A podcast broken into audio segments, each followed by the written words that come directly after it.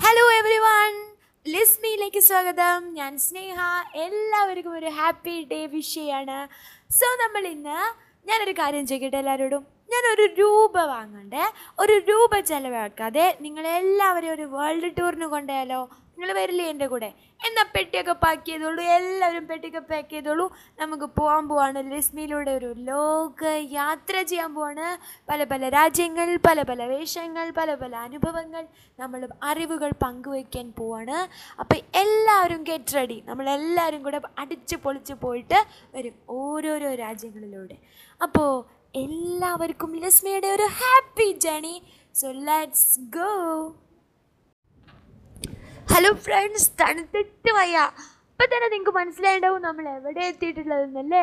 നമ്മൾ എത്തിയിരിക്കുകയാണ് അന്റാർട്ടിക്കയിൽ. നിങ്ങളൊക്കെ പോകണമെന്ന് ആഗ്രഹിച്ചിരുന്ന സ്ഥലമാണ് നമ്മൾ ചുമന്ന് പറഞ്ഞ് പറന്നെത്തിയില്ലേ അന്റാർട്ടിക്കയെ പറ്റി നമുക്കിനി കുറേ കാര്യങ്ങൾ അറിയണം. അന്റാർട്ടിക്കയെ പറ്റിയിട്ട് നമുക്കൊരു ചെറിയൊരു വിവരണം കേൾക്കാം. എന്നിട്ട് നമുക്ക് ഈ കാഴ്ചകളൊക്കെ കണ്ട് ആടിപ്പാടി കേൾക്കാം. അതിന് മുന്നേ എല്ലാവരും എന്ത് ചെയ്യണമെന്നറിയോ? നല്ല മഞ്ഞൊക്കെയാണ്. അതുകൊണ്ട് നല്ല കോട്ടൊക്കെ ഇട്ടിട്ട് കമ്പിളി പൊതുപ്പൊക്കെ ഉണ്ടെങ്കിൽ നല്ലോണം ഇങ്ങനെ മൂടിയിട്ടോളൂ കേട്ടോ അപ്പം നമുക്ക് കേൾക്കാം. എന്താണ് അന്റാർട്ടിക്ക എന്ന്. ഭൂമിയുടെ തെക്കേയറ്റത്തെ ഭൂഖണ്ഡമാണ് അന്റാർട്ടിക്ക. ദക്ഷിണ ധ്രുവം ഇവിടെയാണ്. ഭൂമിയിലെ ഏറ്റവും തണുത്തുറഞ്ഞതും ഏറ്റവും കാറ്റ് നിറഞ്ഞതുമായ ഭൂഖണ്ഡമായ അന്റാർട്ടിക്കയുടെ തൊണ്ണൂറ്റിയെട്ട് ശതമാനം സ്ഥലത്തും മഞ്ഞ് മൂടിക്കിടക്കുന്നു. സ്ഥിരമായ മനുഷ്യവാസമില്ലാത്ത ഏക ഭൂഖണ്ഡവും ഇതാണ്. ഒരിക്കലും തദ്ദേശീയമെന്ന് പറയാവുന്ന ജനവിഭാഗങ്ങൾ ഇവിടെ ഉണ്ടായിട്ടുമില്ല. മഞ്ഞിൽ ജീവിക്കാൻ പ്രാപ്തി നേടിയ സസ്യങ്ങളും ജന്തുക്കളും മാത്രമേ അന്റാർട്ടിക്കയുടെ മഹാശൈത്യം അതിജീവിക്കുന്നുള്ളൂ. പെൻകിൻ ഫർസീലുകൾ പലതരം ആൽഗകൾ തുടങ്ങിയവയാണ് ഇവിടുത്തെ ജീവിലോകത്തിൽ ഉൾപ്പെടുന്നത്. അന്റാർട്ടിക്കയെ ചുറ്റിക്കിടക്കുന്നത് ഏത് സമുദ്രമാണെന്ന കാര്യത്തിൽ ഭൂമിശാസ്ത്രജ്ഞർക്ക് ഇപ്പോഴും ഏകാഭിപ്രായമില്ല. ദക്ഷിണ സമുദ്രം ദക്ഷിണ പസഫിക് സമുദ്രം ദക്ഷിണ അറ്റ്ലാന്റിക് സമുദ്രം ഇന്ത്യൻ മഹാസമുദ്രം എന്നിവയിലൊന്നിന്റെ പേരാണ് പലരും നിർദ്ദേശിക്കുന്നത്. മുമ്പ് അന്റാർട്ടിക് സമുദ്രം എന്ന് പറഞ്ഞിരുന്ന സമുദ്രമാണ് ദക്ഷിണ സമുദ്രമെന്ന് ഇപ്പോൾ വ്യവഹരിക്കപ്പെടുന്നത്. വളരെ കുറച്ച് മഴച്ചാറ്റൽ മാത്രമുള്ള അന്റാർട്ടിക്ക സാങ്കേതികമായി ലോകത്തെ ഏറ്റവും വലിയ മരുഭൂമിയാണ്.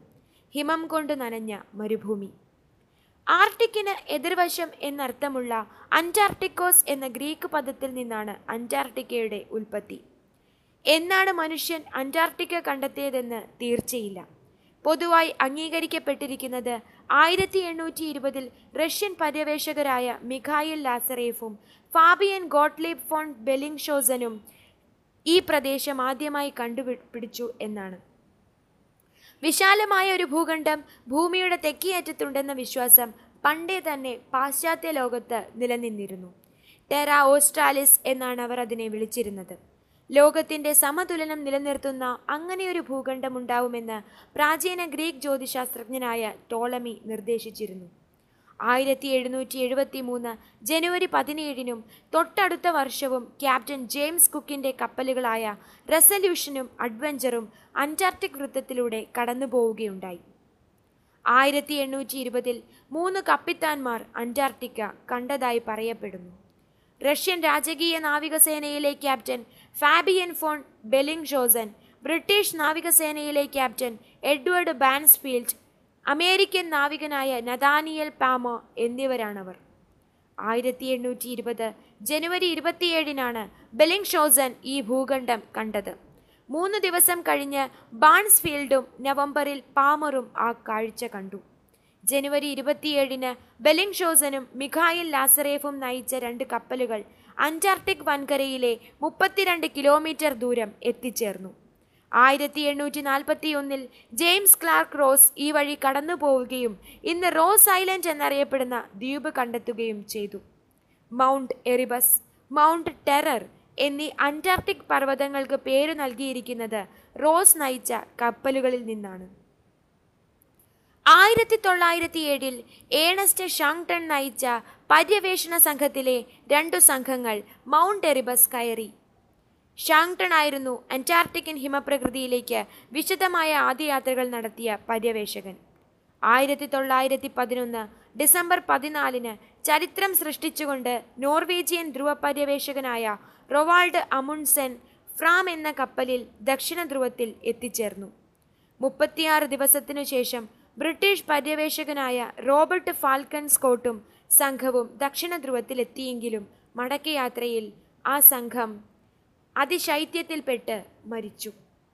ആയിരത്തി തൊള്ളായിരത്തി മുപ്പത് നാൽപ്പത് ദശകങ്ങളിൽ റിച്ചാർഡ് ബൈഡ് പലതവണ വിമാനത്തിൽ ദക്ഷിണ ധ്രുവത്തിലെത്തി അതിനുശേഷം ആയിരത്തി തൊള്ളായിരത്തി അൻപത്തി ആറ് ഒക്ടോബർ മുപ്പത്തിയൊന്നിന് അമേരിക്കൻ നാവികസേനയിലെ റിയൽ അഡ്മിറൽ ജോർജ് ഡ്യൂപെക് വിമാനത്തിൽ ദക്ഷിണ ധ്രുവത്തിലെത്തി അന്റാർട്ടിക്കയുടെ ഭൂരിഭാഗവും അന്റാർട്ടിക് വൃത്തത്തിന് തെക്ക് ദക്ഷിണ സമുദ്രത്തിൽ ചുറ്റപ്പെട്ട് കിടക്കുന്നു. വലിപ്പത്തിൽ അഞ്ചാം സ്ഥാനമുണ്ട് ഈ ഭൂഖണ്ഡത്തിന്. കടലോരം പതിനേഴായിരത്തി തൊള്ളായിരത്തി അറുപത്തിയെട്ട് കിലോമീറ്റർ ദൂരം വരും. പലതരം ഹിമരൂപങ്ങൾ നിറഞ്ഞതാണ് അന്റാർട്ടിക്ക. ഒഴുകുന്ന ഐസ് ഷെൽഫ് ഉറച്ചു നിൽക്കുന്ന ഹിമഭിത്തികൾ അഥവാ ഐസ് വാൾസ് ഹിമപ്രവാഹം പാറ എന്നിവയാണ് ആ വ്യത്യസ്ത രൂപങ്ങൾ. ട്രാൻസ് അന്റാർട്ടിക് പർവതനിര ഭൂഖണ്ഡത്തെ പശ്ചിമപൂർവ അന്റാർട്ടിക്കകളായി വേർതിരിക്കുന്നു. ഹോർലിക് പർവതം തീയൽ പർവതം പെൻസക്കോള പർവതം ഷാക്കിൾട്ടൺ പർവതം തിറോൺ പർവതം എന്നിവ ട്രാൻസ് അന്റാർട്ടിക്കിന്റെ ഭാഗമാണ്. അന്റാർട്ടിക്കയുടെ തൊണ്ണൂറ്റിയെട്ട് ശതമാനം സ്ഥലവും മൂടിയിരിക്കുന്നത് അന്റാർട്ടിക് ഐസ് ഷെൽഫ് ഉപയോഗിച്ചുകൊണ്ടാണ്. ശരാശരി രണ്ടര കിലോമീറ്റർ കനമുണ്ട് ഈ ഹിമാവരണത്തിന്. ലോകത്തെ ശുദ്ധജലത്തിന്റെ ഏകദേശം തൊണ്ണൂറ് ശതമാനം കുടികൊള്ളുന്നതും അന്റാർട്ടിക്കയിലാണ്. പ്രതിവർഷം ഇരുപത് മില്ലിമീറ്ററിൽ താഴെ മാത്രം മഴയാണ് ഇവിടെ ലഭിക്കുന്നത്. പശ്ചിമ അന്റാർട്ടിക് ഐസ് ഷീറ്റിനാലാണ് പശ്ചിമ അന്റാർട്ടിക്ക മൂടിയിരിക്കുന്നത്. തകരാൻ സാധ്യതയുള്ള ഹിമാവരണമാണിത്. അങ്ങനെ സംഭവിച്ചാൽ ലോകത്തെ സമുദ്രങ്ങളിലെ ജലനിരപ്പ് ഉയരും.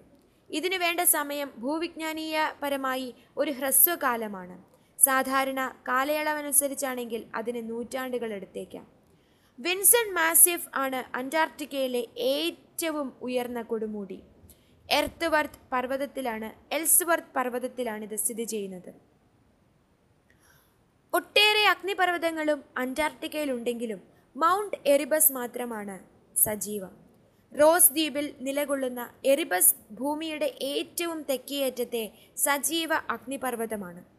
ആയിരത്തി തൊള്ളായിരത്തി എഴുപതിൽ ഭയാനകമായി പൊട്ടിത്തെറിച്ച ഡിസെപ്ഷൻ ഐലൻഡ് മറ്റൊരു പ്രശസ്ത അഗ്നിപർവതമാണ്.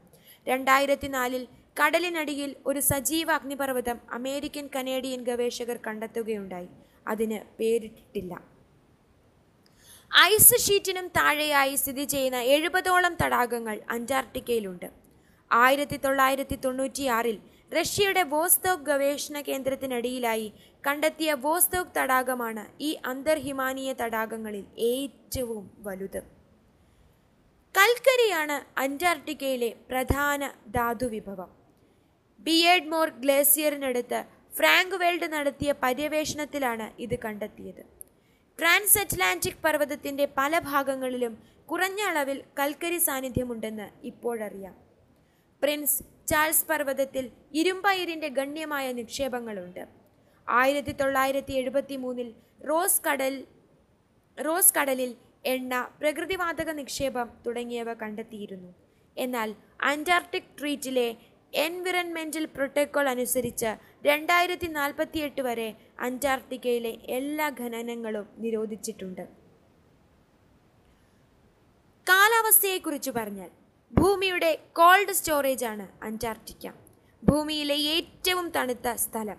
വളരെ കുറച്ച് മാത്രം മഴ പെയ്യുന്ന അന്റാർട്ടിക്ക ഒരു ഈ ഒരു അർത്ഥത്തിൽ തണുത്തുറഞ്ഞ ഒരു മരുഭൂമി കൂടിയാണ്. ദക്ഷിണ ധ്രുവത്തിലാകട്ടെ മഴച്ചാറ്റ് തീരെ ഉണ്ടാവാറുമില്ല. എൺപ മൈനസ് എൺപത്തിയഞ്ച് ഡിഗ്രിക്കും മൈനസ് തൊണ്ണൂറ് ഡിഗ്രിക്കും മധ്യയാണ് അന്റാർട്ടിക്കയിലെ ശീതകാല താപനില. കിഴക്കൻ അന്റാർട്ടിക്കയിലാണ് തണുപ്പ് കൂടുതൽ. പടിഞ്ഞാറൻ അന്റാർട്ടിക്കയേക്കാൾ കിഴക്കിന് പ്രതലോന്നതി കൂടുതലായതാണ് ഇതിന് കാരണം. ആർട്ടിക്കിനേക്കാളും അന്റാർട്ടിക്കയ്ക്ക് തണുപ്പ് കൂടിയിരിക്കാനുള്ള പ്രധാന കാരണം ഭൂഖണ്ഡത്തിന്റെ മിക്ക ഭാഗവും സമുദ്രനിരപ്പിൽ നിന്ന് മൂന്ന് കിലോമീറ്ററിലധികം ഉയർന്നിരിക്കുന്നു എന്നുള്ളതാണ്. അതിദീർഘമായ പകലുകളും അതിദീർഘമായ രാത്രി രാത്രികളും അന്റാർട്ടിക്കയുടെ സവിശേഷതകളാണ്. ഈ വിചിത്ര ദിനരാത്രങ്ങൾ മറ്റൊരിടത്തുമില്ലാത്ത കാലാവസ്ഥ സൃഷ്ടിക്കുന്നു. ദക്ഷിണ ധ്രുവദീപ്തി ഡയമണ്ട് ഡസ്റ്റ് ഡൺ ഡോഗ് തുടങ്ങിയ സൺ ഡോഗ് തുടങ്ങിയ പ്രതിഭാസങ്ങൾ അന്റാർട്ടിക്കയുടെ ആകാശത്ത് ഉണ്ടാകുന്നു.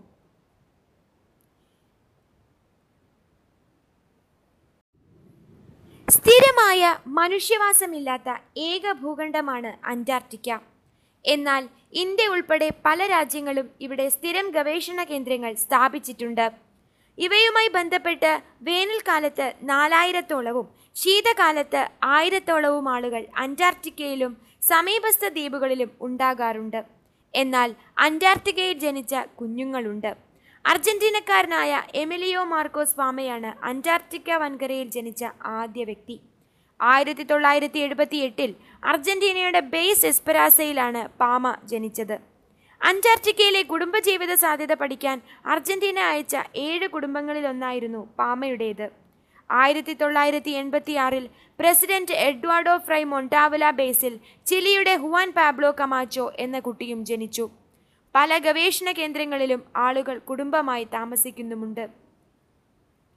അന്റാർട്ടിക്കയുടെ സസ്യജന്തു ജീവിതം പരിശോധിച്ചാൽ അതിശൈത്യവും മണ്ണിന്റെ അലഭ്യതയും അന്റാർട്ടിക്കയിൽ സസ്യജീവിതം അസാധ്യമാക്കുന്നു. പായലുകളും പൂപ്പലുകളും ആൽഗകളും മാത്രമാണ് ഇവിടെ വളരുന്നത്. ഇരുന്നൂറ് ജാതി ലൈക്കനുകളും പായൽ പോലുള്ള അൻപത് ജാതി ബ്രയോഫൈറ്റുകളും അന്റാർട്ടിക്കയിലുണ്ട്. ഒട്ടേറെ ജാതി ആൽഗകളുമുണ്ട്. രണ്ടിനം പുഷ്പിത സസ്യങ്ങൾ കണ്ടെത്തിയിട്ടുണ്ട്. അന്റാർട്ടിക് മൂടിപ്പുല്ല് അന്റാർട്ടിക് പേൾ വർട്ട് എന്നിവയാണവ. ഒട്ടേറെ അക്കശേരുക ജീവികൾ അന്റാർട്ടിക്കയിലുണ്ട്. പന്ത്രണ്ട് മില്ലിമീറ്റർ വലിപ്പമുള്ള ഒരു തരം പ്രാണിയാണ് അവയിൽ ഏറ്റവും വലുത്. അന്റാർട്ടിക്കയിൽ മാത്രം പ്രജനനം നടത്തുന്ന മൂന്നിനം പക്ഷികളിൽ ഹിമകടൽ പക്ഷി സ്നോ പെട്രലും ഉൾപ്പെടുന്നു. പെൻക്വിൻ നീലത്തിമിങ്കലം ഫർസിൽ തുടങ്ങിയവ ഉൾപ്പെടുന്നതാണ് ഇവിടുത്തെ സമുദ്രജീവി ലോകം. ശീതകാലത്ത് അന്റാർട്ടിക്കയിൽ പ്രജനനം നടത്തുന്ന ഏക പെൻഗ്വിൻ ഇനമാണ് എംപറർ പെൻഗ്വിൻ. അടീലി പെൻഗ്വിൻ മറ്റൊരു പെൻഗ്വിൻ ഇനത്തെക്കാളും തെക്കേയറ്റത്ത് പ്രജനനം നടത്തുന്നു. King penguin chinstrap penguin ഗെൻകു പെൻഗ്വിൻ തുടങ്ങിയ ഇനങ്ങളെയും കാണാം. ആൽബട്രോസ് പക്ഷിയും അന്റാർട്ടിക്കയിലുണ്ട്. അന്റാർട്ടിക്ക പ്രദേശങ്ങളിൽ ഏഴു രാജ്യങ്ങൾ അവകാശമുന്നയിച്ചിട്ടുണ്ട് France Argentina Australia Chile Britain Norway New Zealand എന്നീ രാജ്യങ്ങളാണ് അന്റാർട്ടിക്കയിലെ വിവിധ മേഖലകളിൽ ശാസ്ത്ര പരീക്ഷണങ്ങൾക്കായി ആസ്ഥാനങ്ങൾ ഉറപ്പിച്ചിട്ടുള്ളത്. Adelie Land Argentinian Antarctica Antarctica Chilena province British Antarctic territory Dronning Maud Land Peter ഒന്നാമൻ ദ്വീപ് റോസ് ഡിപ്പെൻഡൻസി എന്നിവയാണ് ആ പ്രദേശങ്ങൾ. ഒരേ സ്ഥലങ്ങളിൽ തന്നെ ഒന്നിലേറെ രാജ്യങ്ങളുടെ അവകാശവാദവുമുണ്ട്. ശാസ്ത്ര പരീക്ഷണങ്ങൾക്കും നിരീക്ഷണങ്ങൾക്കും മാത്രമാണ് അന്റാർട്ടിക് പ്രദേശങ്ങൾ ഉപയോഗിക്കാവുന്നത്. സൈനിക ആവശ്യങ്ങൾക്ക് അവിടെ ഉപയോഗപ്പെടുത്തുന്നത് അന്റാർട്ടിക് കരാർ മുഖേന തടഞ്ഞിട്ടുണ്ട്. ഇനി നമുക്ക് അന്റാർട്ടിക് ട്രീറ്റി സിസ്റ്റത്തെ പറ്റി പരിചയപ്പെടാം. ആയിരത്തി തൊള്ളായിരത്തി അൻപത്തി ഒൻപത് ഡിസംബർ ഒന്നിന് Argentina Australia Belgium Chile France Japan New Zealand Norway ദക്ഷിണാഫ്രിക്ക അന്നത്തെ സോവിയറ്റ് യൂണിയൻ ഇന്ന് റഷ്യ.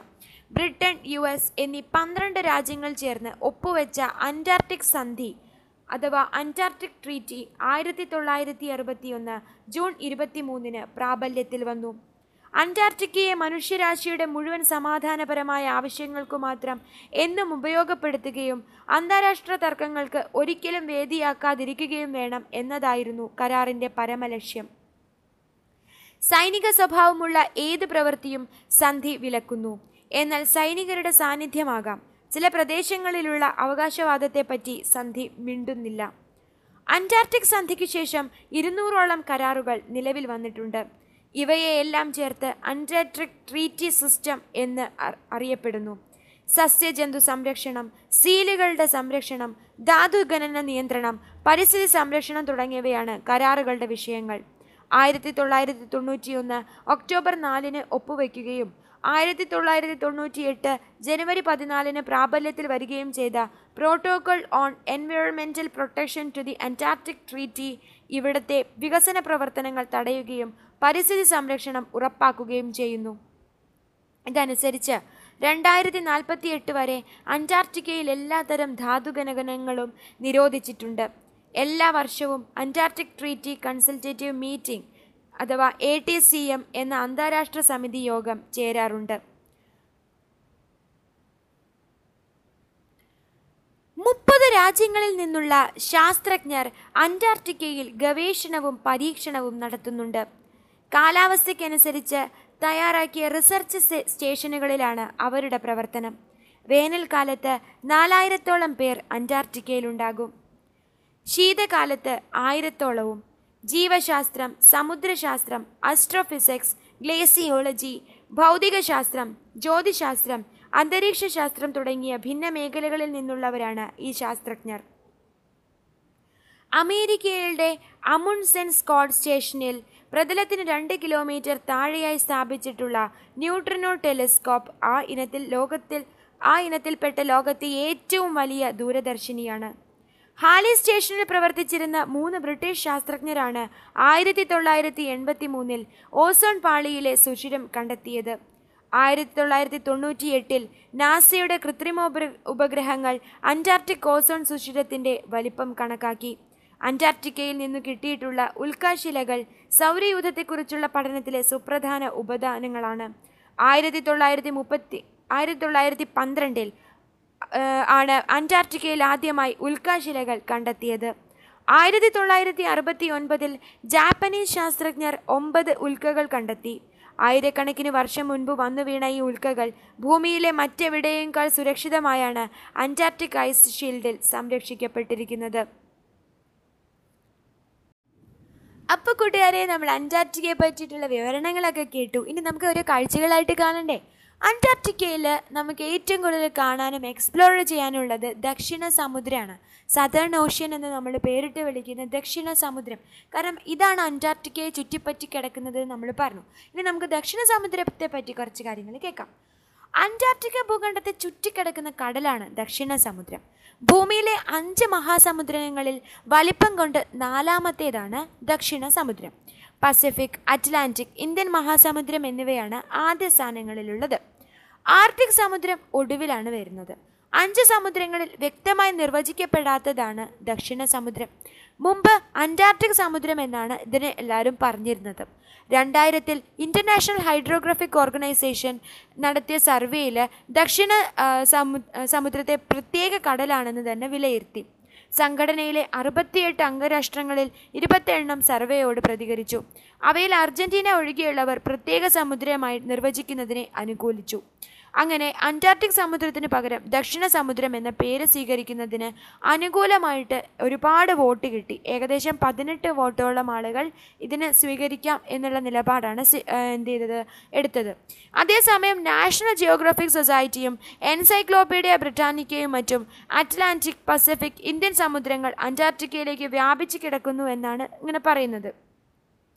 ജിയോഗ്രഫിക് ഫിലിപ്സ് തുടങ്ങിയ പ്രശസ്ത അറ്റ്ലസ്റ്റുകൾ സ- ദക്ഷിണ സമുദ്രത്തെ പ്രത്യേകിച്ച് വേർതിരിച്ച് തന്നെ രേഖപ്പെടുത്തുന്നുണ്ട്. അമുൻസൻ കടൽ ബെലിംഗ് ഷോഡൻ കടൽ റോസ് കടലിലെ ഡ്രേക്ക് പാസേജി പാസേജ് പാസേജിന്റെ ഒരു ഭാഗം സ്കോട്ടിയ കടലിന്റെ ഒരു ഭാഗം വെസ്റ്റൻ അതായത് വെഡൽ സി എന്നിവ ദക്ഷിണ സമുദ്രത്തിൽ ഉൾപ്പെടുന്നു. ഏകദേശം പറയുകയാണെങ്കിൽ വായിക്കാൻ എനിക്കറിയില്ല. രണ്ടേ കോമ പൂജ്യം മൂന്ന് കോമ രണ്ട് ഏഴ് കോമ പൂജ്യം പൂജ്യം പൂജ്യം. ചതുരശ്ര കിലോമീറ്ററാണ് മൊത്തം വിസ്തൃതി. അപ്പോൾ തന്നെ നമുക്കറിയാം എത്രയോ കോടിയാണെന്നുള്ള കാര്യം. വർഷത്തിൽ ഏത് സമയവും മഞ്ഞുമലകൾ ദക്ഷിണ സമുദ്രത്തിൽ ഇങ്ങനെ പ്രത്യക്ഷപ്പെടും. മൈനസ് രണ്ട് ഡിഗ്രി സെൽഷ്യസ് മുതൽ പത്ത് ഡിഗ്രി സെൽഷ്യസ് വരെയാണ് താപനില വരാറ്.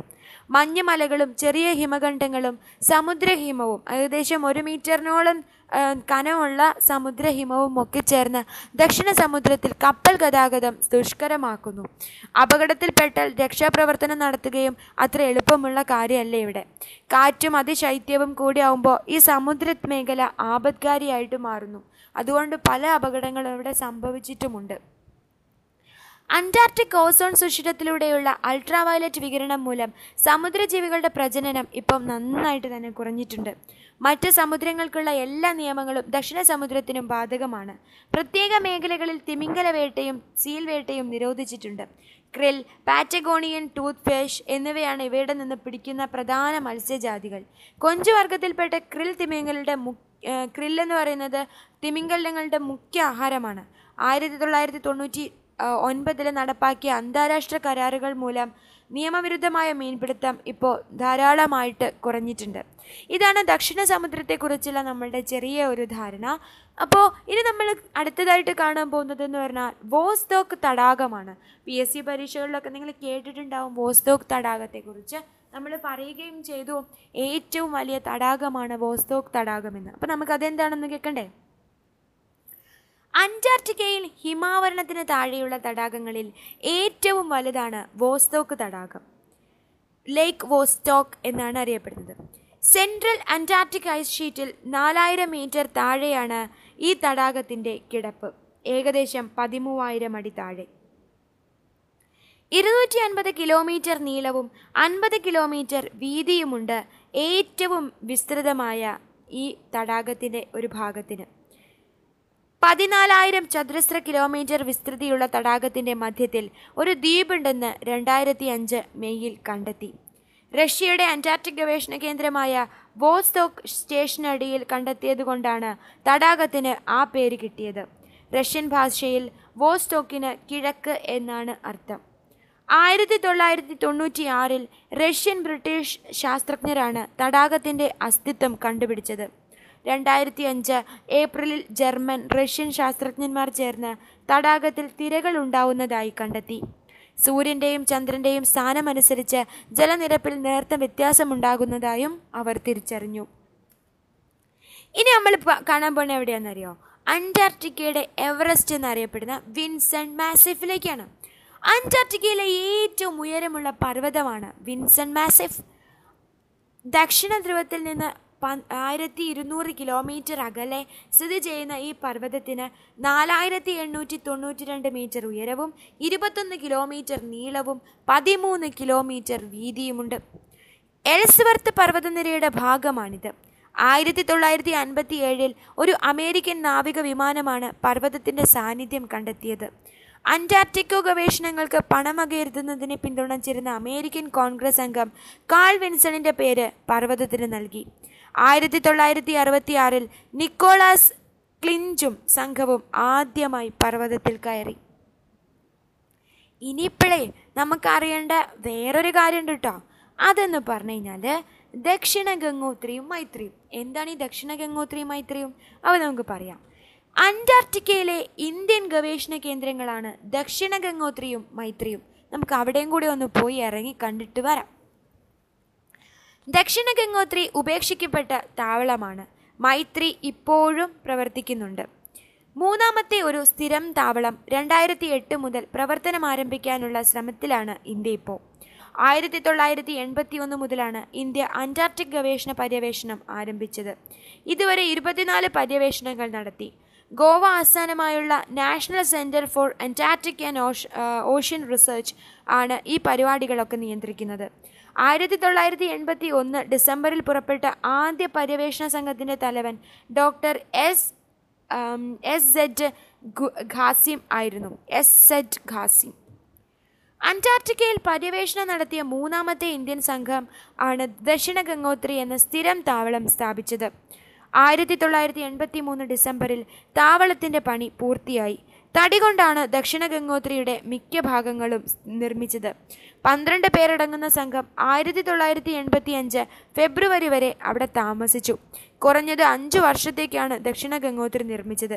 പതിനാല് മാസത്തോളം താമസിച്ച് പരീക്ഷണങ്ങൾ നടത്തി ദക്ഷിണ ധ്രുവ ശൈത്യം അറിഞ്ഞ് ശാസ്ത്രജ്ഞ സംഘം ആയിര ശാസ്ത്രജ്ഞരുടെ ആ ഒരു സംഘം ആയിരത്തി തൊള്ളായിരത്തി എൺപത്തി അഞ്ച് മാർച്ചിൽ ഇന്ത്യയിലേക്ക് മടങ്ങി. ആയിരത്തി തൊള്ളായിരത്തി തൊണ്ണൂറ്റി ഒന്നിൽ ദക്ഷിണ ഗംഗോത്രി ഉപേക്ഷിക്കപ്പെട്ടു.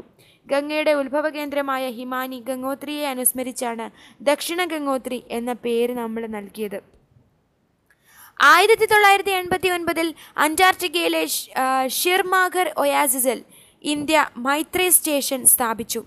പാറകൾ നിറഞ്ഞ പർവത പ്രദേശമാണ് ഷിർമാഘർ ഒയാസിസ്. ഹരിതവാ വാതകങ്ങൾ അളക്കുക ടെലിസ്മി ടെലിസീസ്മിക് പഠനങ്ങൾ നടത്തുക തുടങ്ങിയവയാണ് ഈ സ്റ്റേഷനിൽ ഇന്ത്യൻ ശാസ്ത്രജ്ഞർ നടത്തുന്ന മുഖ്യ ഗവേഷണങ്ങൾ. ഇനി ഇന്ത്യയുടെ അന്റാർട്ടിക് പര്യവേഷണത്തിന്റെ നാഴികക്കല്ലുകൾ ഏതൊക്കെയാണെന്ന് നമുക്ക് പരിചയപ്പെടാം.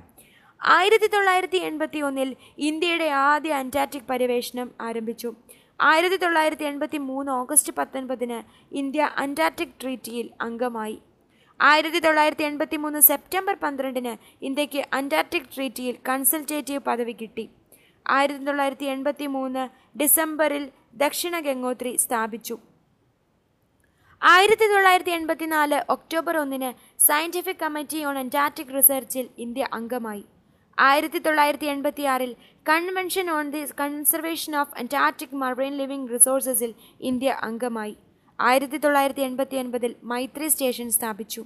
ആയിരത്തി തൊള്ളായിരത്തി തൊണ്ണൂറ്റിയേഴിൽ അന്റാർട്ടിക് ട്രീറ്റിയുടെ എൻവയോൺമെന്റൽ പ്രോട്ടോകോൾ ഇന്ത്യ അംഗീകരിച്ചു. രണ്ടായിരത്തി അഞ്ച് ഡിസംബറിൽ അന്റാർട്ടിക്ക പര്യവേഷണത്തിന്റെ രജത ജൂബിലി വർഷത്തിൽ വീണ്ടും ഒരു സംഘം പുറപ്പെടു പുറപ്പെട്ടു.